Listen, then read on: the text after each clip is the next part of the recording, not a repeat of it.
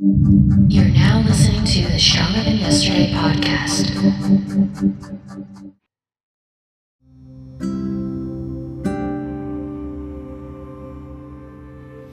Good morning, everyone. Chris here, having my morning coffee at 11:16 a.m. thinking about the case of the Mondays and how Mondays for a lot of people, including myself, can bring an overwhelming amount of anxiety. You start thinking about things that need to get done, things that are already overdue, and how you're possibly even going to tackle it all while still maintaining our relationships, our family life, uh, you know, the kids, the pets, everything else that just goes on in our day. Sometimes it just almost feels like 24 hours is not enough. If you're someone that struggles with this type of stuff, you're definitely, definitely not alone.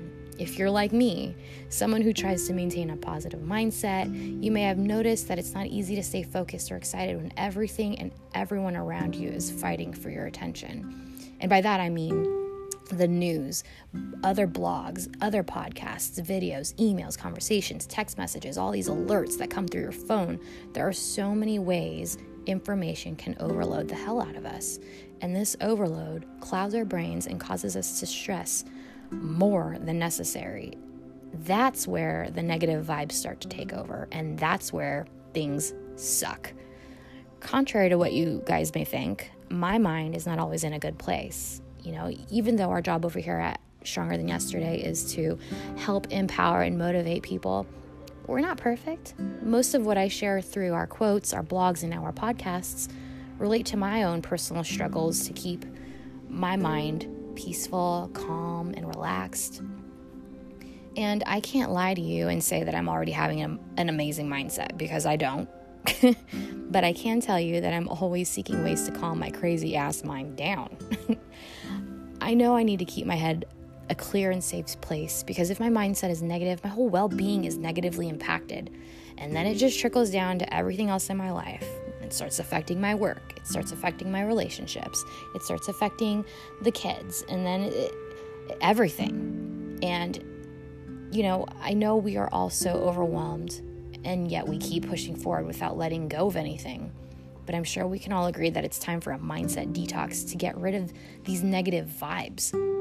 So I sat down and I came up with some ways, just a few tricks to help clear some headspace and get your get your peace of mind back so you guys can get back to tackling the, those goals that you've set for yourself okay? So number one give your brain some space. I mean is your mind feeling cluttered? I know mine does almost all the time you know? There's a lot of stuff going on and one of my favorite things to free up my space in my mind is to do a brain dump I know that sounds kind of weird, but it's it's when you get a piece of paper and write anything that comes to mind. Let go of the information you don't need in your brain by spring cleaning. Sometimes built up emotions from past struggles that get swept under the rug and throughout time it just starts to accumulate. This can be potentially so harmful to your life if you can't find a way to let go of things that you can't control. So learn to let go. Number two, reduce the noise and the negativity. Okay, so if you're anything like me, you easily absorb other people's energy. This is just a blessing and a curse. That's why it's so important to be around positive and good humored people. The same is true for the types of information you consume online, okay? So, all the social media stuff, everybody that you follow, if you don't spend enough time alone without interference from others, we lose sense of what our own thoughts and opinions are.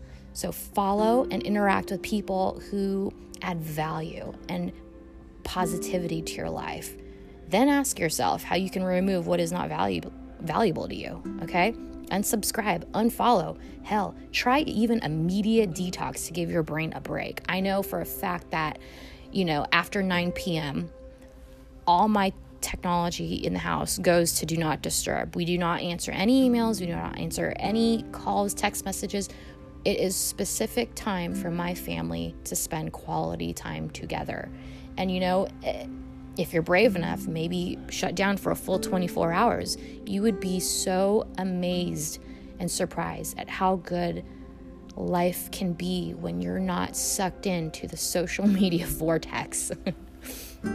so I, I, I challenge you to try that, okay? Number three, go to your happy place. Identify what calms your mind instead of overwhelming it. This could easily include activities like yoga, meditation, or even just the simple Netflix and chill. It could also be something like going on a hike, taking a long drive with the windows down, spending time with your family and pets. This is all Jay this is all stuff Jay and I love to do. So I encourage you guys to find your happy place. Okay? Whenever my thoughts start to turn negative, I know I I, I take a step back. I do whatever I need to do to get into that place and remember that there's more to life than work and social media. Next one, reduce reduce distractions.